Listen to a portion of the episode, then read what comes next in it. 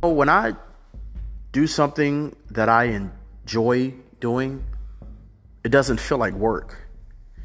Not at all. It doesn't feel like I'm rushing to go punch into the worst day of my life, the worst eight hours of my life, dealing with people I don't want to deal with, fighting traffic I don't want to be a part of.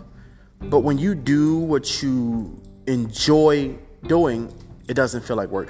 To me, if the fun is gone, I no longer want to do it. And that's where the enjoyment of what you love to do comes in because when you love doing what you love to do, it, because it doesn't feel like work, you'll do it even for free. And when you love what you love to do, you are motivated to be more creative in what you're trying to accomplish with what you're doing.